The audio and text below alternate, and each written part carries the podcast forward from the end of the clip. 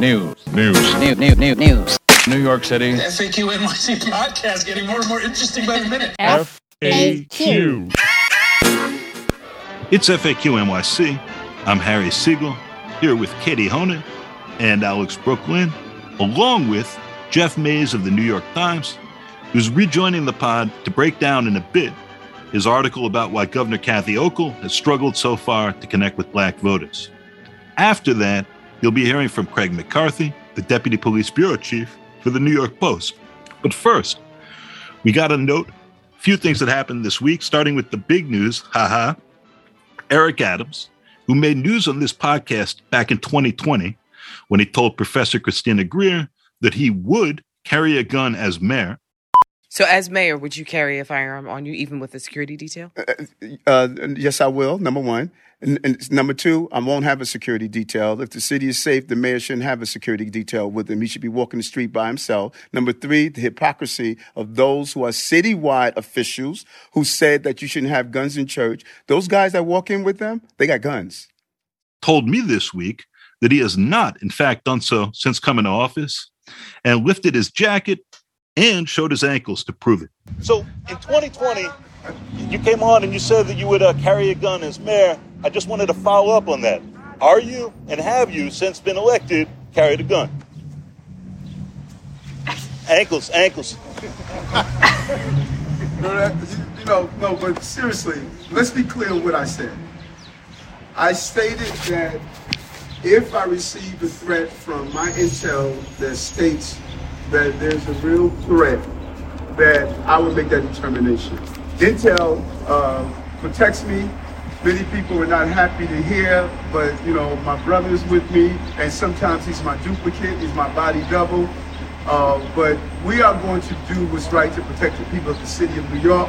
And if I um, feel the need to do so, then I will do so. I don't feel the need to do so right now because Bernard isn't around me. And have you, since you've come to office at any point? Uh, no, uh, no, I have not. Maybe just a bit more significantly, the mayor suddenly announced this week his plan to clear all of the city's homeless encampments over the next two weeks, a move that came shortly after he said he was cracking down on people sleeping on trains or in subway stations. Uh, the mayor said he wants to give city agencies have them execute a plan to give services to the people who are in encampments and then to dismantle those encampments. But from the reporting I've seen so far, there's been a lot more dismantling than service provision. And just after that campaign began, with the removal of an encampment in Williamsburg on an unseasonably cold day, the mayor was partying that night with Wyclef Jean, Cara Delevingne, and ASAP Rocky at a TikTok friendly influencers event promoting a Wells Fargo credit card for renters in quite the tale of two damn cities. Like, like honestly, when he's like, I want, I want people to be safe and I want policing to be fair. Like, who could possibly argue with that? You know, you, know, it's just got to do it. Yeah, but but like I said, like has anyone ever done that? Has anyone ever made the city safe by using those poli- those policing tactics without violating people's rights? It's never uh, has it been done anywhere? I don't know. I, I mean, even so. LaGuardia with the communists, if you want to go all the way back there, like that wasn't that wasn't constitutional rights. You know, like that wasn't that wasn't not brutal. Super cool thing I just learned with LaGuardia was when he had his pinball crusade, which actually started a few years earlier and involved this commissioner. It's all cool history, and I won't bore you with it. However, so he, he's taking the pinball machines and they're making them into scrap for the war effort, but they're taking the legs off the pinball machines and then gifting them to cops. So the cops had as billy clubs like pinball legs to just whack the shit out of people with. Oh God. That absolutely should should be a, a, a, history that you bore people with. Yeah, come yeah, come to my pinball bar. We have photos of LaGuardia. My local is a pinball bar. They have the LaGuardia photos from destroying oh, pinball really? machines. I, I, will absolutely come to any pinball bar. But that yeah. that is a very powerful metaphor, man. I think you need to work that into a column. I, you know what? I really should do that. Yeah. yeah. Dude, you just you just gave him a gift because there are often times where Harry's like, "Fuck, what do I write this week?" That, that's a really now, powerful metaphor pinball. Yeah. So I'm writing I'm writing my post column this week. I'm just I'm so mad at the progressives because because bail reform is not driving anything that's happening. It's it's like uh, the previous system was inequitable and bad, but you have to have some like affirmative answer for what the fuck you're doing, or or this will all get undone. And like I'm just I'm I'm mad at them. I'm not mad at the post. Yeah. I'm not mad at anyone else. It's like it's like you can't just be like, well, it's the pandemic. What can you do when your answer to every fucking thing else in the world is like, uh, you know, your progressive ACAB? answer is government needs to do more. Yeah. Yeah. Like, no, you're really- right. ah. I mean, they, I think they ha- they need to concede that there probably do need to be some tweaks to the to the legislation, and then start working on what the tweaks can be, as opposed to, and, and I think they're gonna they have to cave, right? At least maybe on like uh, discovery reform, like Yeah. th- th- this is this is Gonzalez's bet, right? Is that discovery that, that, that you know they're gonna this can be the the thing everyone can agree on is discovery reform. It's not as heated as the other two. I don't know if you read Akeem Browder's piece in the Daily News last week. It was really it. good, Really? really good. Like uh, like like um, and it just explained how all three of these things played into his brother's death. Um, in this this this powerful and compelling way that like made sense to me in a way I'd not had previously of why those happened together in 2019 you know that he wasn't getting the proper discovery. He was being held as an adult uh Right. tried and held as an adult and and and and you know and as a kid and is stubborn. And like this combination of those three things really do converge to like put him in that nightmarish situation. But i don't know if you can legislate from from anecdote and or from humanity even like no matter how powerfully compelling that is. But anyways the piece is really worth a read. Personally, I think Yeah, it I'll hinges on proof of dangerousness, right? Like it has to go from flight risk to dangerousness. Yeah. And that has to be a real that has to be a real argument that ADAs have to work hard to make. And I think that that's gonna- where the like, I left's mean, never going to go for that. Like they rejected it in 1970, and it was a big fight. I yeah, but And- I and am ever the, since. like I, I don't think that. Well, you, me- me and you, Harry, can fight about this because I am the. I'm way more left than you, and you think all progressives are some fucking idiot waving a flag, spray painting Corey Johnson's fucking boyfriend's house. And I'm telling you that a lot of progressives are like me, and I don't think I'm an idiot. I'm just you know. stoned. I'm just stoned. I mean, so you think they need to change the dangerousness standard, or is, is that what you're saying? I think that they have to put more of an onus on ADAs to prove dangerousness Mhm. as a way to set bail, as opposed to like just relying on these flimsy, you know, ideas of, you know, cash bail and flight risk and all this kind of stuff. Like, I, I think that they have to make more compelling cases for dangerousness. And that's where you're going to like offset the margins of bail reform. But That's Yeah. what, that's what, but but but like Jeff was saying, right? Like like crime is up everywhere. It's not it's not just up in Right. New York or, because since this happened. It's up since the pandemic, and like at a certain point, the Post is always going to be able to find some piece of shit who did some absolutely terrible thing and like raped Granny, who'd done a previous terrible thing, right? Uh, um, maybe almost as terrible, right? Like like like like, uh, and, and and and then was out. Like there is no set of rules in which that doesn't happen. this is why he he ended up gyrating naked and threw someone in the subway and then like you know caught himself on the third rail right? Because during the pandemic everything slipped through the cracks. He was on AOT and they stopped having to do face-to-face interviews. And the shelter run by a nonprofit which is not accountable to anyone was not obliged to inform the family of any change in his state of well-being. So you know uh, what I, what I did see today Eric Adams do that I like hold the phone is he's actually getting several different city agencies to work in tandem on a Yeah. problem and that's something de Blasio never could have done Well, one Yeah. thing that was impressive was the depressor today. Eric, the mayor, just Eric Adams, just, just stood in the back like everyone else, and then he was like, "What the fifth person to talk?" I lost track. Um, Yeah. So you know, everyone has their own um, emotional intelligence and egos, but I was like, you know what? I, if it's just to to signal, you know, something that's going on, on, it's this is a team thing. It's not a me thing. Yeah. I never saw that with Bill De Blasio. I mean, here's my thing though. Our- like, like, make sure the beds are ready, right? Yeah. Before you start clearing encampments, like make sure the beds are ready before well you start what yeah clearing the people off the subway. Like that's to me, that's the planning issue with them. Like, get the beds ready. Like you're the mayor. Like I, you bust somebody's ass. I want a thousand beds ready in two weeks.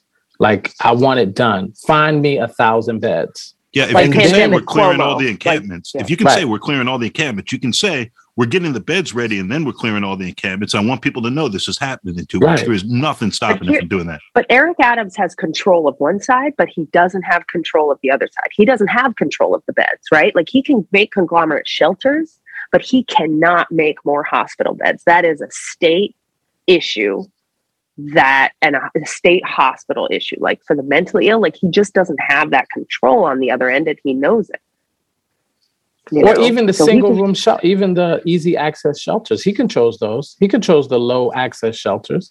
That's Yeah. what some of those people want. They just want a room to go to by themselves where they don't have to worry about, you know, my brother, you know, I grew up in New York, so my brother is uh like older than me and so when he was in college, he worked in a homeless shelter. And he said, you know, I went in there and I couldn't understand why everyone was sleeping with their shoes on. And then one night he saw it. Somebody, somebody who had not experienced homelessness went in there, took their shoes off, and in the morning the damn shoes were gone. So if you you're in a place where you can't even, I don't know if you've ever fallen asleep in your shoes. It's hella uncomfortable. Yes. But think about that. That's the like probably the least most uncomfortable thing about shelters. But you know, if you're in a place like that and you can't even rest easy, uh, you know, that doesn't help your mental health either. So yeah, get the low access beds available. He can totally do that. He can totally do that. Two things here. I want to come back to how you, who grew up in New York, use the phrase hella, the modifier hella uncomfortable. That's California shit. Um, Jeff, let's uh let's let's pivot now and discuss your article. Let's jump right in. So rejoining us uh, now is Jeff Mays of the New York Times. Hey Jeff, Hey, how's it going? it's good. How are you doing? Good. Good. Good, Hanging good. in there. Yeah, I hear that. Speaking of hanging in there, so Kathy Hochul, uh, she she's up according to this new Siena poll by roughly a billion points uh, over her Democratic declared Democratic opponents, but is just barely ahead of Andrew Cuomo altogether. If uh, he was to uh, enter the race, Right. and this poll shows that uh, he is leading her 50 to 23 among black voters. And you wrote about this in the New York Times. Will black voters turn out for Governor Hochul? Uh, question mark. And I'm hoping you can explain why, why somebody who is otherwise in such an apparently dominant position has uh, seems to have so much of an issue at this point uh, uh, gaining the uh, support of black voters um, as she's going through this primary process and then she hopes and I think assumes into the general. Yeah, I, I think she finds herself in an interesting position. You know, she's a, a white moderate candidate from uh, upstate New York, Buffalo. Um, you know, just not widely known to voters uh, before she uh, had to uh, assume the governorship after uh, Andrew Cuomo uh, resigned. Uh, so I think part of her problem definitely um, is recognition um, it is, you know, getting known to downstate voters who who make up a substantial, um, you know, proportion of the sort of Democratic base that's going to be voting um, in the primary, and you know, also just an important constituency uh, when it comes to the the general election as well on on where she would be uh, drawing support. So I think you know, again, getting just getting knowing people is part of her issue, um, and you know, you've seen her numbers sort of go up um, slightly the longer that she's been out um, in the public eye. I think the, the other problem, you know, that I found from talking to a bunch of people, you know, Democratic strategists, uh, you know, some leaders in the African American community, is that you know there's some people feeling like uh, you know she's not necessarily just generating uh, a level of excitement.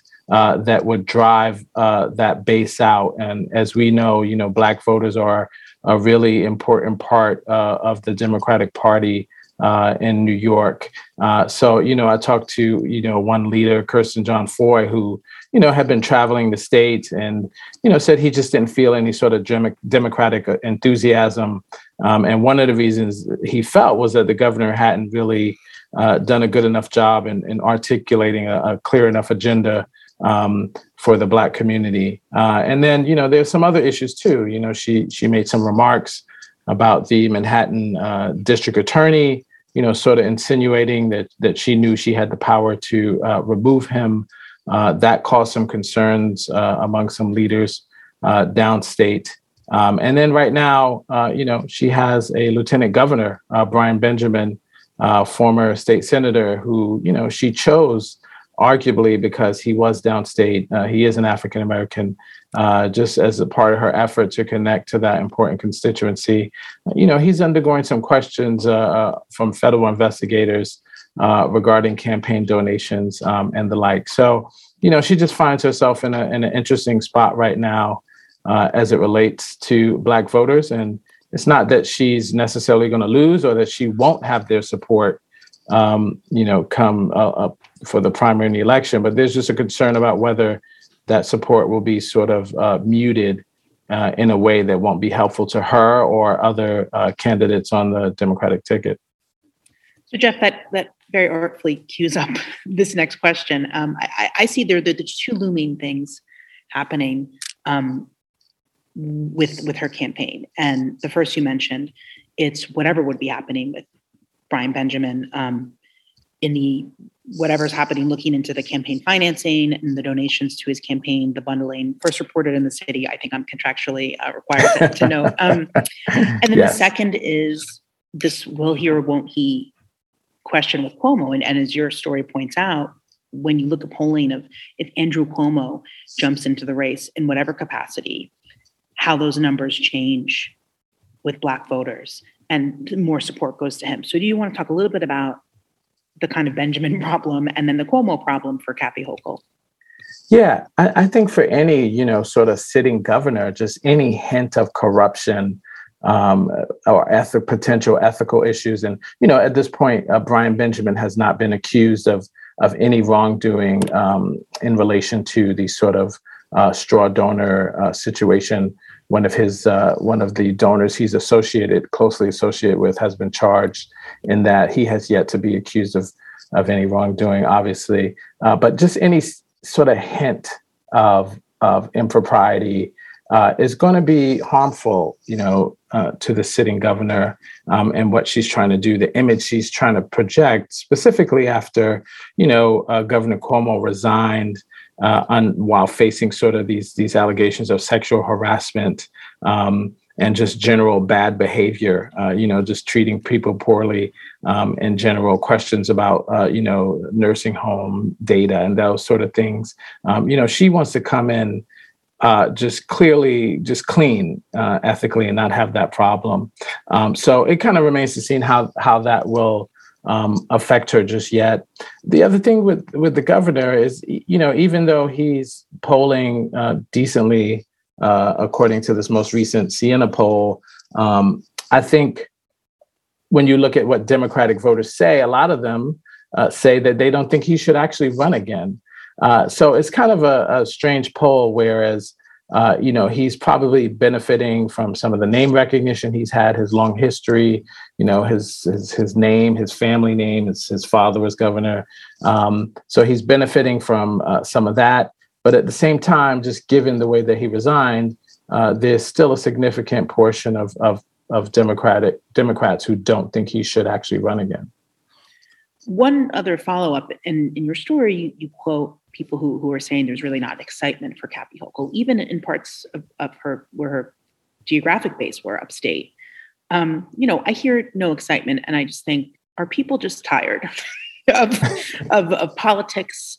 And what do you think can be done on Kathy Hochul's part? I mean, I guess how do you generate any kind of base or generate any excitement for people who are probably exhausted from a pandemic, from a very vocal and active governor stepping down after investigations, a mayoral election that I know it seems like 20 years ago, but it wasn't that long ago. How do you think she can actually activate and, and, and energize any base, let alone a base of very significant and important Black voters in New York City?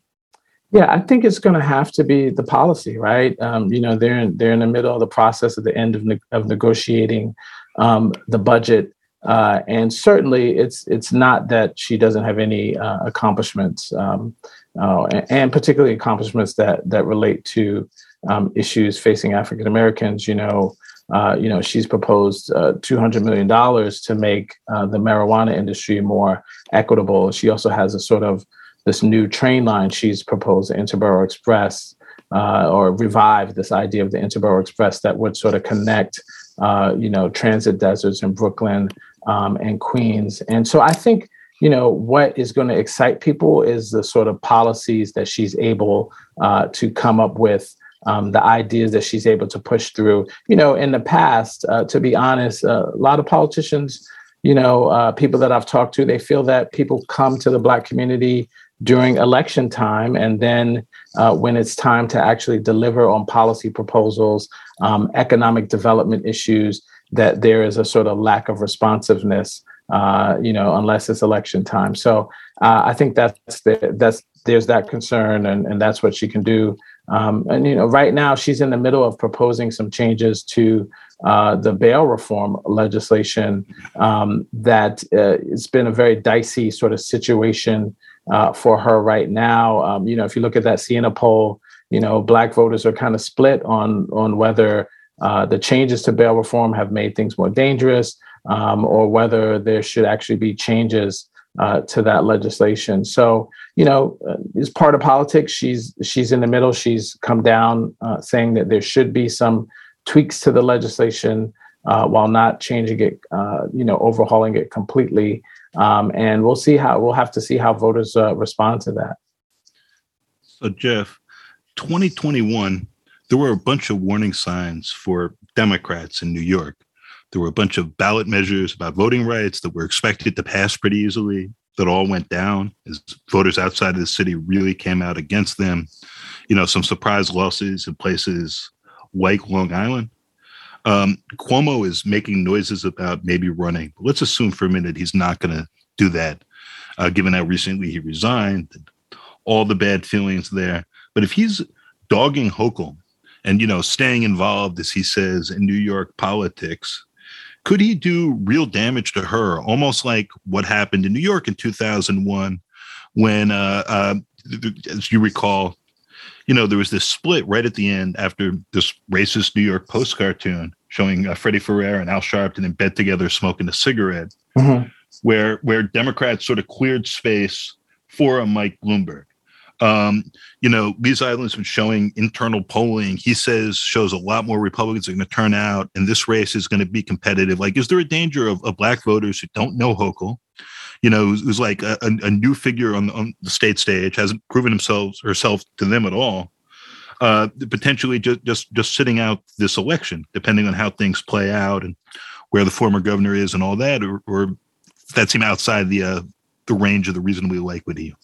Yeah, absolutely. I think that is the fear. That is the concern from numerous people that I spoke to that the base will not be excited um, about her uh, and then that will put her in in jeopardy. Um, you know, she's faced um, heavy criticism uh, from Tom Suozzi, uh, you know, the the congressman who is who is definitely running to her right uh, on bail reform. She's facing heavy criticism from the Republican uh, nominee uh, Lee Zeldin on that issue. And then, you know, when Governor Cuomo reemerged publicly, he also, you know, critiqued uh, that issue. And I, and I think that's one of the reasons you saw her come out with this 10 point plan uh, that really tried to split the middle a little bit. You know, she tried to say that she was making tweaks uh, to the legislation. Obviously, there are, there are lots of people in, in the criminal justice reform area who disagree with that, that those are just tweaks and are really concerned that the, the changes that she's suggesting, you know, allowing judges to consider dangerousness, um, you know, changes to the raise the age statute, which would uh, potentially mean that younger people charged with gun crimes would uh, would be charged in adult criminal court as opposed to uh, juvenile court. So there's a real uh, concern about that. But yes, uh, there is a danger there that if Black voters don't come out uh, during that the general election, that that could dampen the support that you know Democratic candidates uh, normally rely on in statewide efforts uh, to drive their campaign. So yeah, I, I think uh, this is a scenario that that needs to be watched uh, closely. This is nowhere near over. Just one other question here. Do you want to talk a little more about this uh, Braglash, as I'm calling it, with Alvin Bragg, right, newly elected Manhattan District Attorney, first black man ever to fill that post. He's been there, I think, less than two months And more or less in response to uh, a series of New York Post editorials, she, she, she observes, "Well, I could just remove him from office," which is a pretty remarkable thing to say about a guy who's just won an election and uh, is starting off. And and I know you know at least a few prominent black ministers stepped back after that and, had a, a sort of whoa moment. Like, what happened there, and what's yeah, the I, implications? Yeah, I think you nailed it exactly right. You know, when I spoke to Reverend Calvin Butts, who's really head of Abyssinian Baptist Church in Harlem, which is a, a very influential uh, megachurch, and I spoke to Reverend Al Sharpton, who, uh, you know, is a nationally known, uh, you know, criminal justice reform, police abuse advocate. Uh, they were both taken aback by the fact that the governor said that she was aware she could, you know, remove uh, Mr. Bragg from office. You know, Reverend Butts specifically saw it as an as an attack on a black man who has been put into a very difficult position. You know, Manhattan District Attorney is one of the premier law enforcement offices uh, in the country, and we see that with them handling cases against, uh, you know, former President Trump. Um, and you know, the concern was, look, he he just got into office. Uh, and some of the concerns being raised around him and uh, the proposals that he sort of made to the way people are prosecuted were not really accurate. You know, a lot of those changes were in place under his predecessor, uh, Cy Vance, and those those sort of changes are already being done uh, by Eric Gonzalez, the the the district attorney in Brooklyn, uh, and uh, you know the sort of to blame uh, Mr. Bragg, who just took office for the sort of uptick in violent crime on his policies, just really was a, just a reach for a lot of people. Uh, and you know, specifically, uh, you know, Reverend Sharpton, Reverend Butts, uh, really saw it as an insult uh, to a black man, and they were really concerned about you know what that said um, about the governor. Now, the governor, you know, after receiving some some criticism, really backed off, met with uh, D.A. Bragg, and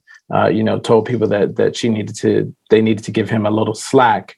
Uh, but you know, that's another issue that maybe you know maybe Sharpton is not out there for her. Maybe Butts is not encouraging his congregation of his megachurch and and all of their relatives uh, to vote for her. Uh, so that could be an issue that again could lead to a dampening of support, which could potentially you know leave her vulnerable uh, in a primary election if you don't have, you know, one of the most strongest, reliable bases uh, turning out um, in in big numbers. Jeff, uh, again, this is noted in your story, but can you talk about Jumaane Williams' role here in this race? Um, and, and, I know with the Siena poll, there were there was a margins change when we kind of played uh, theoretical if Cuomo jumps in, but talk about where he fits in. Um, I guess for voters overall, but for um, the black voters that Kathy Hochul desperately needs to win this race? Yeah, I think this this didn't really get into my story, you know, because we have some space limits. But um, you know, I think uh, Jumaane Williams definitely recognizes that he's going to have to do well uh, among Black voters if he has any sort of um, chance at this. You know, she's raised $21 million. You know, he's raised, you know, 200, 300,000. So she has just a ridiculous uh, fundraising advantage against him. But when he ran against her for lieutenant governor last time, uh, you know, uh, Mr. Williams did really well in, you know, Brooklyn, which is the the largest, one of the largest Democratic counties in the country.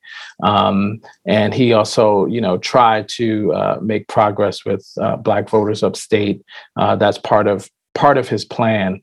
Um, you know, what I heard but didn't make the story was that there is some concern about uh, how active uh, Jumaane is being in his campaign. You know, there's some, I believe there is some concern among progressives uh, that he is not running uh, as energetic as a campaign as he did last time when she was um, lieutenant governor, when he was running for lieutenant governor. Um, and there's some concern um, over whether he will be able to even repeat uh, a similar performance uh, as to what he did uh, last time. You know, I talked to some folks in Jumaane's campaign. They say he is going to begin ramping up uh, those sort of efforts. He had he was dealing with some personal um, issues um, early on, but you know, you're going to start seeing him ramp up some of those efforts. I believe he was supposed to be in Albany today uh, doing some protesting of of the governor as well. Um, so you know, the primary is not till June. It's it's April. Um, so you know, this is probably going to be the time where he's going to have to step up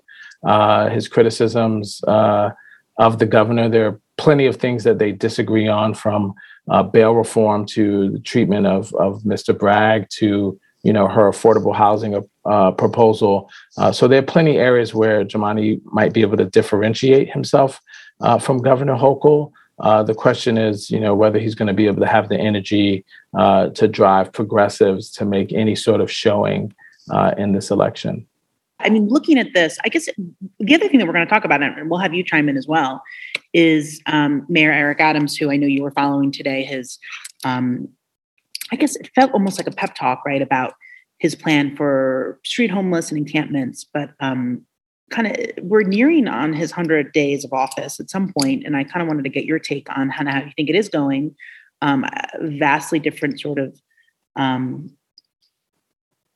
I guess he's trying to paint what he's doing is very different than what other mayors have done, but I think people see a lot of similarities, especially to certain police scene approaches. So just, you know, your take on the first, however many, I'm not doing math, but however many days of, of Eric Adams as mayor. Yeah, I think uh, you know Mayor Adams uh, came in at a at a difficult time, right? The city was in the midst of a, a COVID surge uh, in January. Um, you know, were questions about, you know, what was going to happen with school, um, you know, sort of violent crime. We saw the violent crime um, uptick. And, you know, in his first few weeks, we saw just a series of sort of devastating crimes, uh, you know, against Asian Americans, uh, women specifically. Uh, you know, we saw one woman, when Asian American woman pushed on the train tracks, another Asian American woman followed home um, and and stabbed uh, numerous times. We saw you know two police officers uh, murdered um, in Harlem. So really, just an incredibly turbulent uh, first few months uh, for him, um, and he's made a a big promise to address crime, which you know for any mayor or any elected official. Uh, you know how whether you can immediately come in and do things that will affect crime, which, as we know, uh, is something that is affected by a myriad of factors, including the economy, uh, the fact that we're just coming out of a, a horrible pandemic uh, where thousands of people jo- died and lost their jobs and and lost their homes. Um, it's a tough bet for him uh, because really, uh, you know, he talks about he's not going to be a one issue mayor, but in reality, crime really is his issue. Uh, he's really made that uh, his signature, um, and it's one of the reasons he was able to, you know, pull out a victory in this difficult uh, Democratic um, primary. So, you know, he's continuing to sort of roll out plans uh, to try to address crime. He has this sort of subway safety plan. Today, he was talking about removing uh, homeless uh, encampments.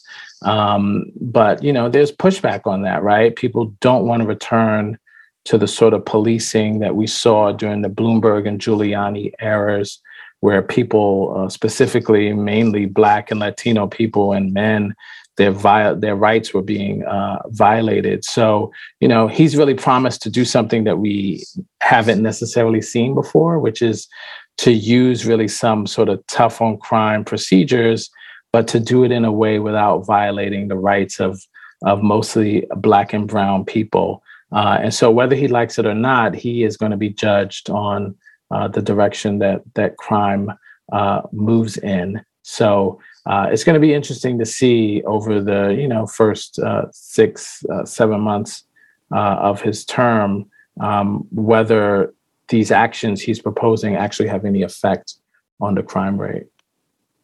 Great. And and just for the closer here, because there are budget negotiations happening today, you know, a couple miles up the thruway from us.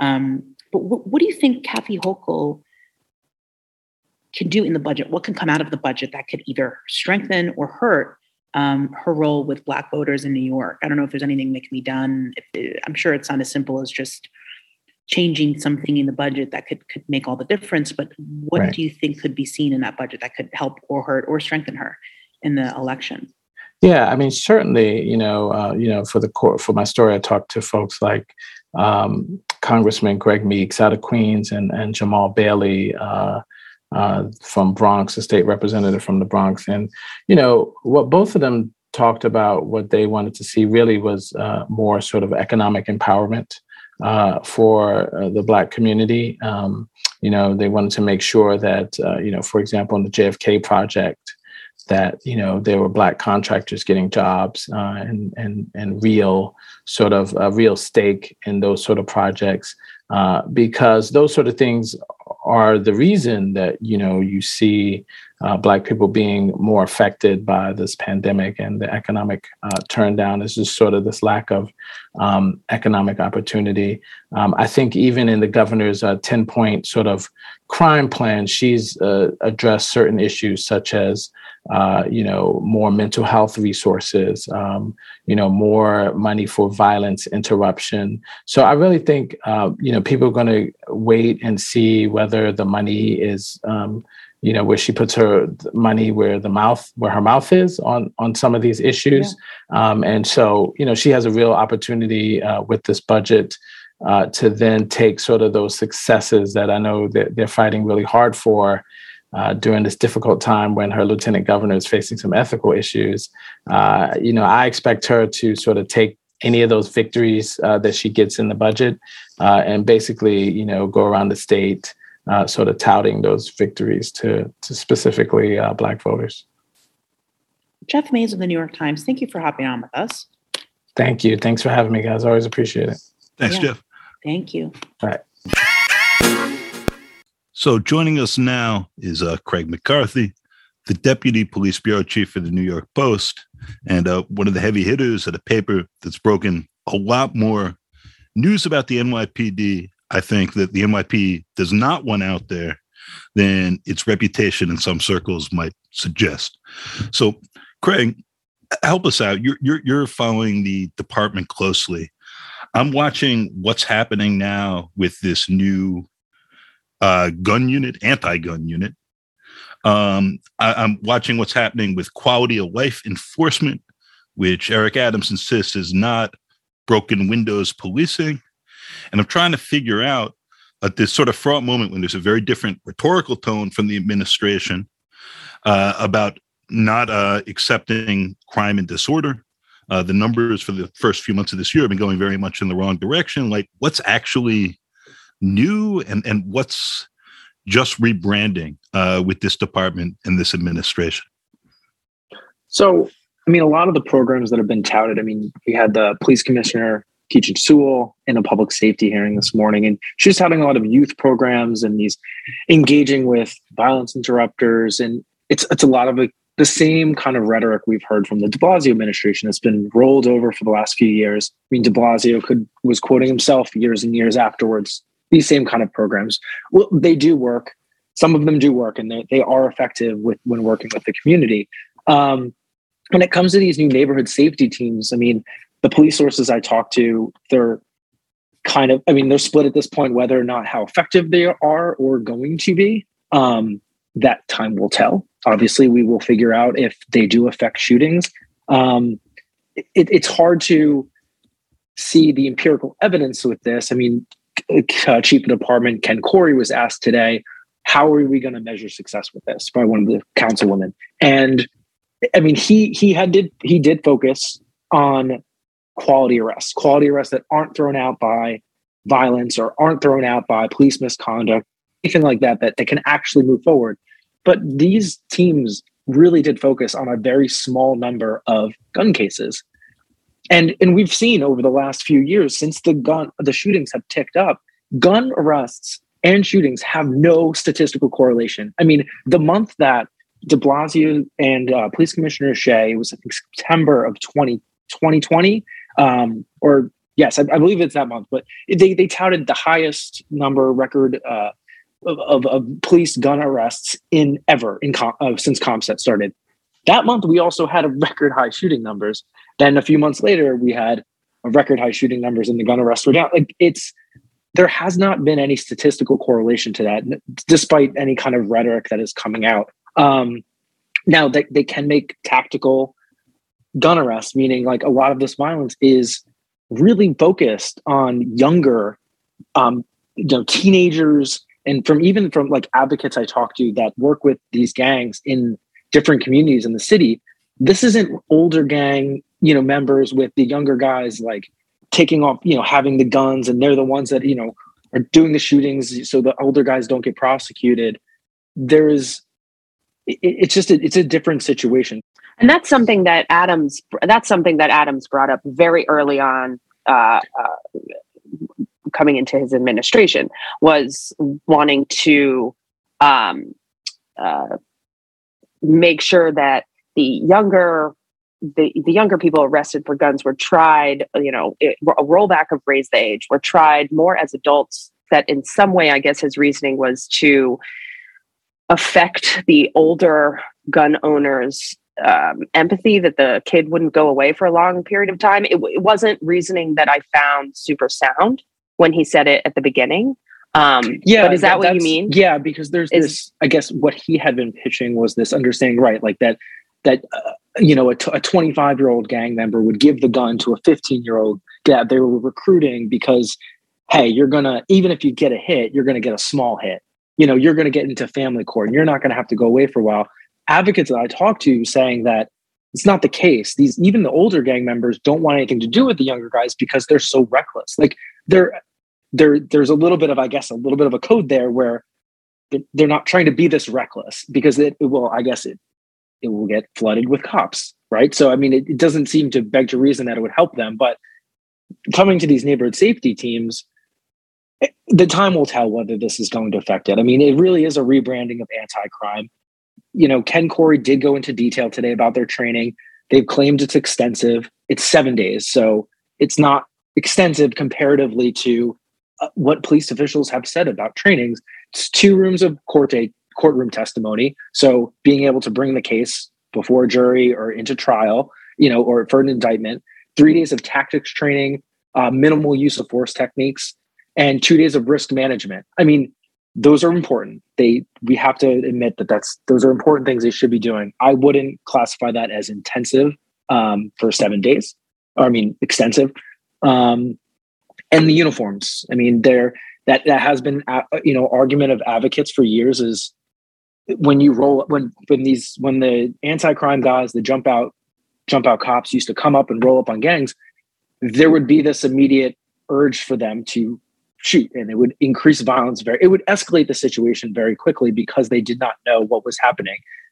So being clearly marked as you know on their vest or anything like that could lead to at least reducing those incidents. But again time will tell if these tactics will reduce shootings. I mean it's happening in the, across in so many other cities across the country and I, every expert i've talked to on either side of this nobody really has an answer as to what is a driving the gun violence and b how to actually address it because the, the, I mean, we've been in this for what two over two years now. So the, obviously, we've been doing these tactics. They haven't ignored getting guns off the street in the last two years. They've actually upped that.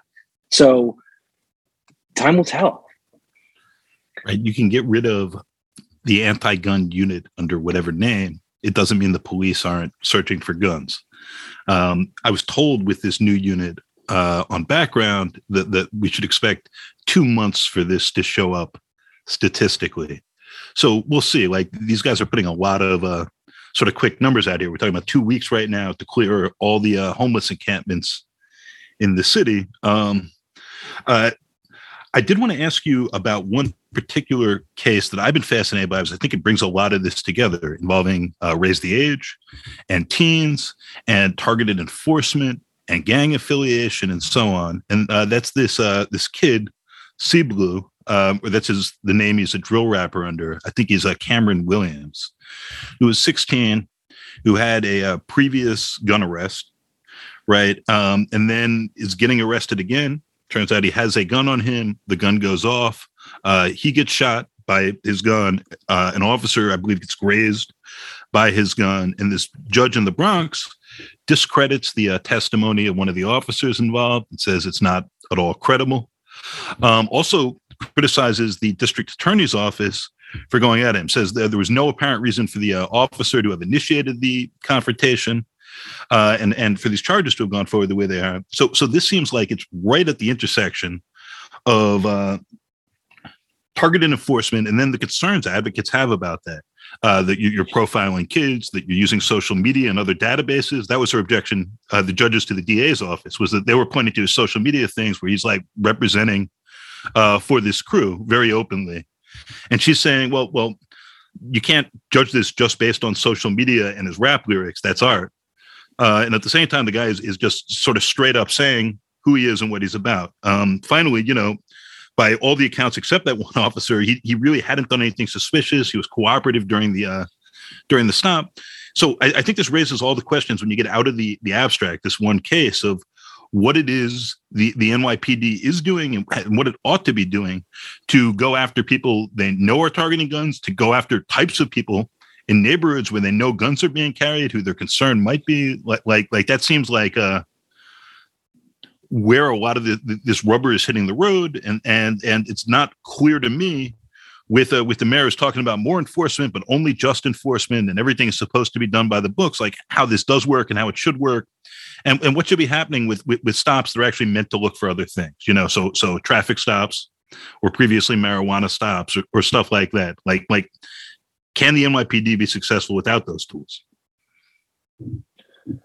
So This this is an interesting case because, as I said, uh, as you as you pointed out quite elegantly, this is the the intersection of where the rubber meets the road, right? So, I, I think what what stood out to me with this was that the narrative changed after the judge's ruling.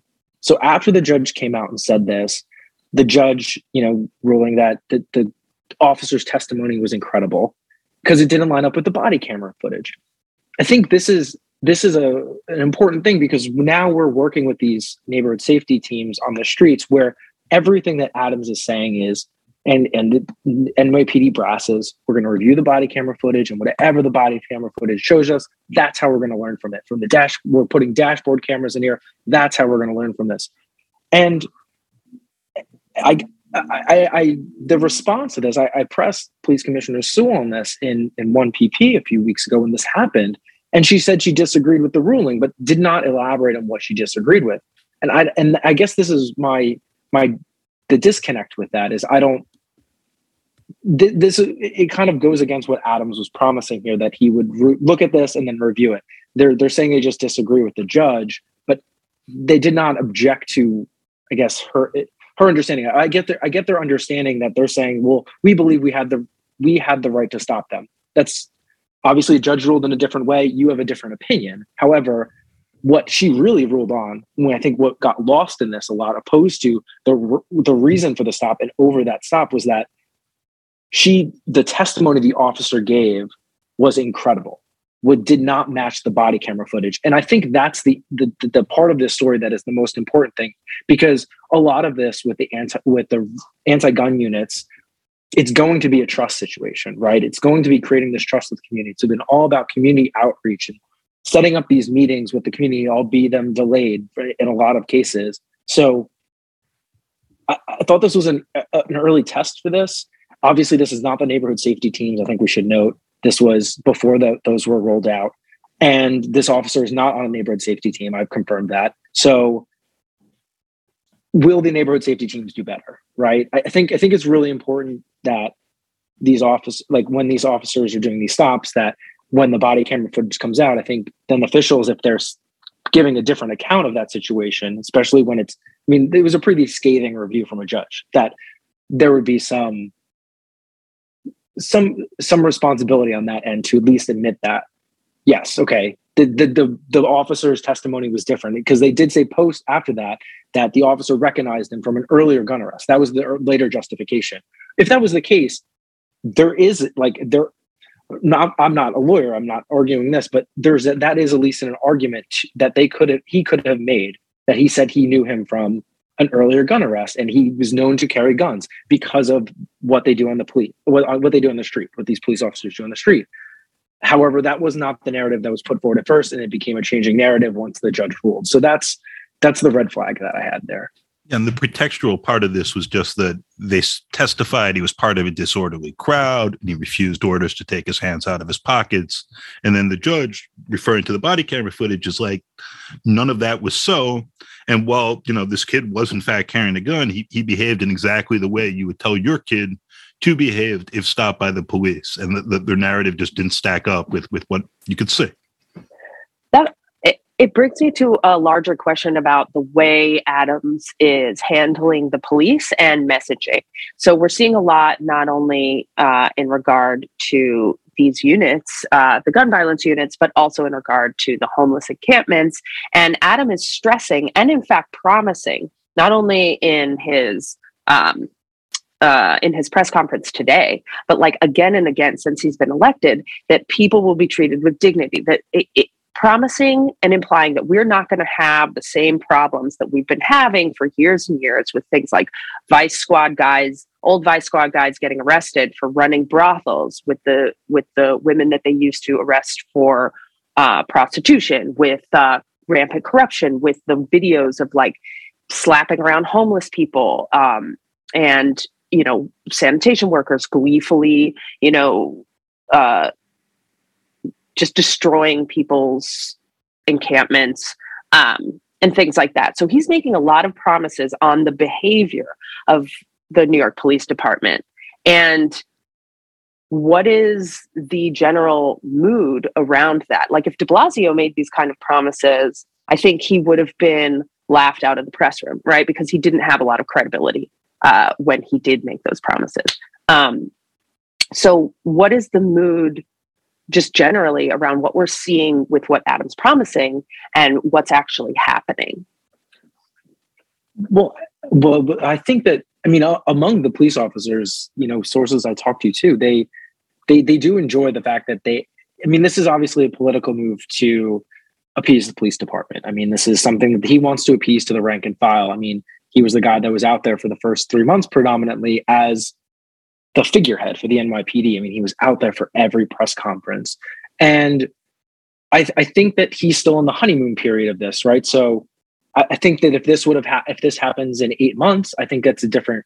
I think he's going to get a little bit more blowback. I think the first blowback he's even gotten was for dropping the vaccine mandate for the for the uh, baseball players and, and you know Nets and stuff like that from from city um, from city council, and that's really the first pushback he's gotten. Like a lot of pushback, I would say. So, I, I mean, I think this is a move to show that post Bill de Blasio, this mayor is supporting the NYPD and the rank and file officers. I think that coming forward, I think in the, in the next few months, I think, I mean, even just listening to the hearing today, the public safety hearing, the police brass are starting to face a little bit of blowback on this. I mean, they're already calling for John Miller, you know, to be fired the other day over making comments during a public safety hearing about the NYPD claiming that the NYPD did not spy on the Muslim community, which has been widely reported at that point. So I'm I'm not I'm not sure. I'm not sure where that's going to land in the next few months. I mean, this is a I think it would be a different conversation if this was the neighborhood safety teams. I think you can kind of chalk this up to it was only for your first few weeks in office you know, but he, again, he is, I think he's putting a lot of political capital, you know, as in his, in the NYPD and in leadership that, you know, in, in Keechant Sewell, who comparatively to the other candidates that were being interviewed has, is relatively inexperienced in that comparison. Um, and putting it on a lot of institutional people who have been in that department for a while. And then we also have Deputy Mayor Phil Banks, who was supposed to be the next police commissioner before he retired with the NYPD uh, bribery scandal. But in some of this messaging, messaging that Eric Adams is coming out with, um, there is like a promise that we're not going to see that this dignity, um, using words like dignity and with respect, and and he's talking about the engagement. And there's this like, you know, pr- uh, promise in a lot of that rhetoric that the public is not going to see the same kind of like videos that we we have seen in the past. And I just wonder what happens when there is something um, possibly hopefully there isn't obviously but when there is something that comes out that might have caught a police officer doing something that that doesn't align with the messaging that adam is talking about now Adams is talking about now. I guess yeah, it remains I mean, to be if seen. this is an early, if this was an early indication of that, right, then he's. It looks like he's going to side with the police officers here. But I mean, we we, we don't know. You know, it is. We don't know the situations, and we don't know that. So, speaking of capital, talking about political capital, uh, then there's also, of course, cash capital. There's a new NBC poll out, national poll today, uh, showing that that there's like overwhelming support from voters, but also notably from Democrats. Uh, that they'd be 75% of voters, 59% of Democrats say they'd be more likely to support a candidate who supports funding the police. Um, Adams put himself out as a, a national face of the party. Uh, what what are like the the the spending and overtime implications for for what he's trying to do, and and and how do those sort of play into his relationship, which is a unique one, and I want to come back to that. Uh, uh, you know, as a former cop, and and for other reasons uh, with the department, which was obviously very fraught under the previous mayor. Well, I think that you know the response has been here to flood the subways, to flood the streets with cops. You know, to Adams' credit, he does want to pull a lot of guys off administrative duty. We have a lot of officers that are on administrative duty that could be out in the streets, a lot of supervisors, a lot of things like that that that there there are a lot of cops that we have that aren't doing police work on a daily basis. That, that is a he good sent, message. He sent chiefs to out out to patrol the trains in Paris, right? He did. He did do that. I mean, that I think you're gonna. I think that angered the Chiefs a little bit, I, and I think there's a lot of that comes from what I've been told from sources. A lot of the the Chiefs being out there is a lot of the guys on the street don't really know what they're doing. In the sense, they don't know what they're doing in the subways. There's there hasn't been a lot of a direct. Um, direct instructions on how you're doing these subway checks and how they're doing these things um, there was actually uh, an email that was going around from in police precincts after um, a- after the right before the neighborhood policing um, press release came out. I had been reporting on. I'm sorry, not neighborhood policing. Uh, pres- uh, the broken windows policing um, press release came out. I I had the you know Co- Corey was on a call and he had you know touted the broken windows. And after that call, there was an email that had gone around about trying to punish guys 20 days for being off their post in the subway. I, I had guys telling me, I, I, don't even know where my post is. In the sense that they don't, there, there's just a little bit of lack of direction. The chief, having the chief there, I think, was a little bit of a, uh, having somebody, at least a supervisor on scene, to be able to ask those things and to keep charge of that. So, but then overtime costs, we don't, we don't know yet. We don't know how this is affecting. I, I would, I would educated guess that this, that overtime, their overtime will be up in this first half of the year, you would imagine. Um, and the question is, what results did that have? I mean, a lot of these high profile incidents, there was police officers right by. I mean, thinking about one of the pushings on the subway, um, the hammer attack on the subway, um, there were officers there, and you know, with with with shootings, and you know, I get we'll we will see in the coming months if this if if paying this overtime works. I mean, policing advocate you know advocates will say that flooding police officers onto the streets does not affect these things. They're claiming it does. So we're kind of at this crossroad and, and adams is betting on this paying off. I think that if if adam moves moves the needle on on crime down and and you can you can note these things then i think that he can make the case in six months and eight months and a year that that the the the cost was worth it. But I think we should also note that there are, we're coming out of the pandemic. We're just opening up. A lot of comparisons have been done to last year, which a lot of that was in the pandemic, where we were all locked in our house for another few weeks after the holidays. We weren't all going back to work. The ridership on the on the subways was down. There are some things that are happening. Shootings are up. Homicides are up because of shootings being up and there's there is a lot of thefts going on but it's not it's it's in queens. It's in it's in parts of brooklyn. It's not terrorizing people in manhattan. There's i think there's a lot of fear fear mongering with some of these things because there's a, a lot of comparison going on because people are going back to the office and they're seeing these headlines. And but there's also been a lot of horrific things that kind of stand out. So I think there's a little bit of a, a mis, uh, misperception on what's happening here. I, I, but the gun violence is real, and I think that's something that we can all agree on that that has been up since the start of the pandemic. I just had a, a quick a, a, if you if you know um, after the quote unquote defund, which most uh, mostly depended on you know cutting overtime that didn't really seem to get cut considering a lot of the protests right in 2020 and 2021 i don't know i i don't expect you to have the numbers but like do you think that overtime is up now compared to 2020 and 2021 with all of those protests? Because i would i mean cops were out in full all night.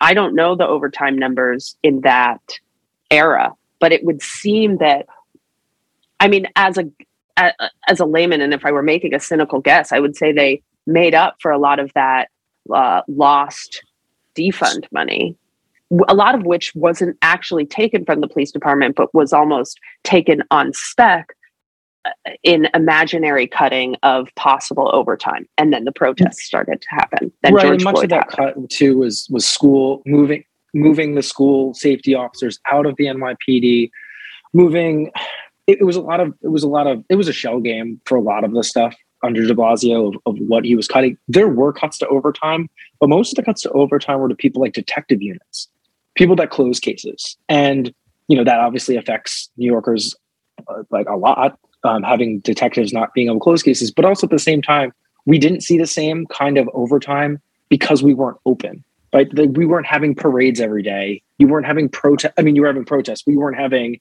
all of these other protests that were at the UN, at downtown Manhattan, at City Hall. So it was like, it, I'm not saying it was a one for one wash, but I, I, do. I mean, from everybody that I know in detective units and sources, their overtime was capped around five to ten hours a week. Which, for for a guy doing detective work, if you get a case, those are the guys closing it, and, though, and capping those kind of things did affect closing cases, and we saw that in the closing in the in the clearance rates last year and the year before. We saw a, a notable downturn in that. Also, a lot of that, some of that money of that, it's kind of hard to really quantify, will be attributed to the pandemic and should be.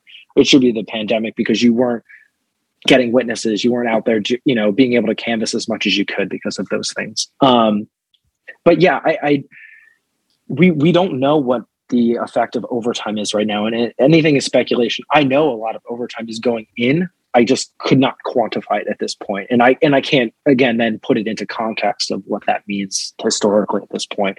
Um, but yeah, I mean, we know the NYPD they whatever they budget for overtime, which I, have never really understood why the, the, overtime budget is never just at least an average of the year prior. Um, they they budget just it, it, city hall budgets it in the mayor's office. So I don't really understand the point of budgeting something you know you're usually going to blow by. So I don't know. So we should mention that the uh, CCRB said, I believe earlier this week, that it confirmed 187 cases involving 104 cops of misconduct uh, during the Floyd protests. 64 of them were, or 61 of them, they recommended the highest level of discipline. And most of those cases haven't been cleared yet. And it's going to be interesting to see what the NYPD, which the commissioner has the last word on these decisions um, actually does with those. And, and speaking of that, going back to some things you brought up earlier, Craig. So so Keechant Sewell hasn't been doing press conferences to put out the CompStat numbers, which has been really striking to me because uh, that that had been a constant under previous mayors and commissioners, and it happens with somebody who's in her first position in New York City, you know, with, with a much bigger department than, than she'd ever dealt with in, uh, in Long Island. You have Phil Banks as this uh, deputy mayor who has a long-standing relationship with with Eric Adams. Like, what what is all that about? And and from your perspective, uh, reporting on the department, um, are, are there issues with these uh, shifts in communication and who's putting this out and how and when people are and are not answering questions? Well, I think for the press, you know, we we all want our public officials to be there to be held accountable. It was it it was strange that she hadn't been out there and holding her own press conferences and doing those things. However, you can write that off. I think you can give her a little credit of saying, and this is what the PD had been saying as well, she's getting up to speed. You know, if you're facing the grilling, grilling from chat reporters, you're going to be asked a bunch of off-topic questions that you might not have the answer to. She she did do a press conference a few weeks ago on a Friday. To be completely honest, I think her she was pretty good in the press conference. She was asked things that she didn't know about. She said, I don't know about that. Let me get briefed on it later. She answered questions about things she was briefed on. But CompStat, we don't we don't know. I mean, I think that's a very important thing. And I think that I don't know if this is controlling the narrative through City Hall. I don't know if this is getting things going with a lot of you're getting pulled in so many different directions with you know because typically the CompStat meetings would be held with the mayor the when they do the the monthly crime statistics. So at this point we don't we don't know. I mean you know this was today was the first day i saw phil banks at a hearing mm-hmm. um, for anything. He was supposed to be on cats last night on the radio. He didn't appear. Um, so i'm not really sure what that was about either but i don't know. I mean uh, last time we checked phil banks still wasn't on the payroll he hadn't submitted his paperwork to see if he was going to get an exemption for his pension or if he had submitted his background check to the doi so all of these questions are still kind of pending. And I think a lot of these things also come out too is the mayor also keeps a very tight circle as well as the police commissioner. They there's not a lot of big meetings anymore and there's not a lot of you know guys gossiping about what's happening in these things because these meetings are being held very small and, and it's very insular. And I don't know if that's a tactic to keep things from getting out or it's more of a the police commissioner is still getting to know the department and figuring out what she should be doing, what she can do, and where we should be trusting, and what kind of meetings they should be holding. Um, again, it's this is a time will tell. I mean, when we reported on Keechant Sewell taking the job or getting appointed to the job, being a pick back in in December, you know, I had pressed Adam's people of the political gamble because of her being a rising star with a small department. So I think a lot of this, it's very important for the public to understand that doing having press conferences and doing these things is important because that's how the public gets to gauge how the police commissioner is performing. Because it's not just a press release that gets issued. We can be able to press them on issues press them on crime statistics press them on what's happening and get their honest on the fly answer without being prepared for those things. I mean obviously the prep for it but being able to be pressed with follow-up questions as the mayor does almost every day so i think that people in his office i mean comparatively you know, Phil Banks's brother, Run City Schools, has held multiple press conferences in which he's taking questions, although he was a little bit more familiar with that organization prior to joining. So I don't know. I mean, the last two times that the Keechant Sewell has been in front of the city council, I think she's handled herself pretty well. She had to duck out early today for the mayor's press conference, but I'd probably put that more on the mayor's office judging the her schedule rather than her staying for it because she did stay for the whole first budget hearing. Greg, I think we have to leave it there. Uh, thank you again for coming on, and uh, I'm sure we're gonna have lots to uh, talk about coming forward. Please come back. Yeah, thanks for having me, guys. Yeah, please come back. Some of these uh, questions we have um, have clear clear follow up. So maybe in a couple months we'll we'll get you back on to talk about some of the stats that we may or may not get. FAQ. FAQ.NYC is a production of Racket Media and a proud member of the Brickhouse Cooperative of independent journalists, artists, and critics, online at thebrick.house. We are headquartered at NYU's McSilver Institute for Poverty, Policy, and Research and came to you this week from all over the city. A special thank you to our guests, Craig McCarthy of the New York Post and Jeff Mays of the New York Times. Our executive producer is Alex Brook Lynn, and Adam Kamara mixed and edited this episode. Be cool, be kind, and we'll see you next week.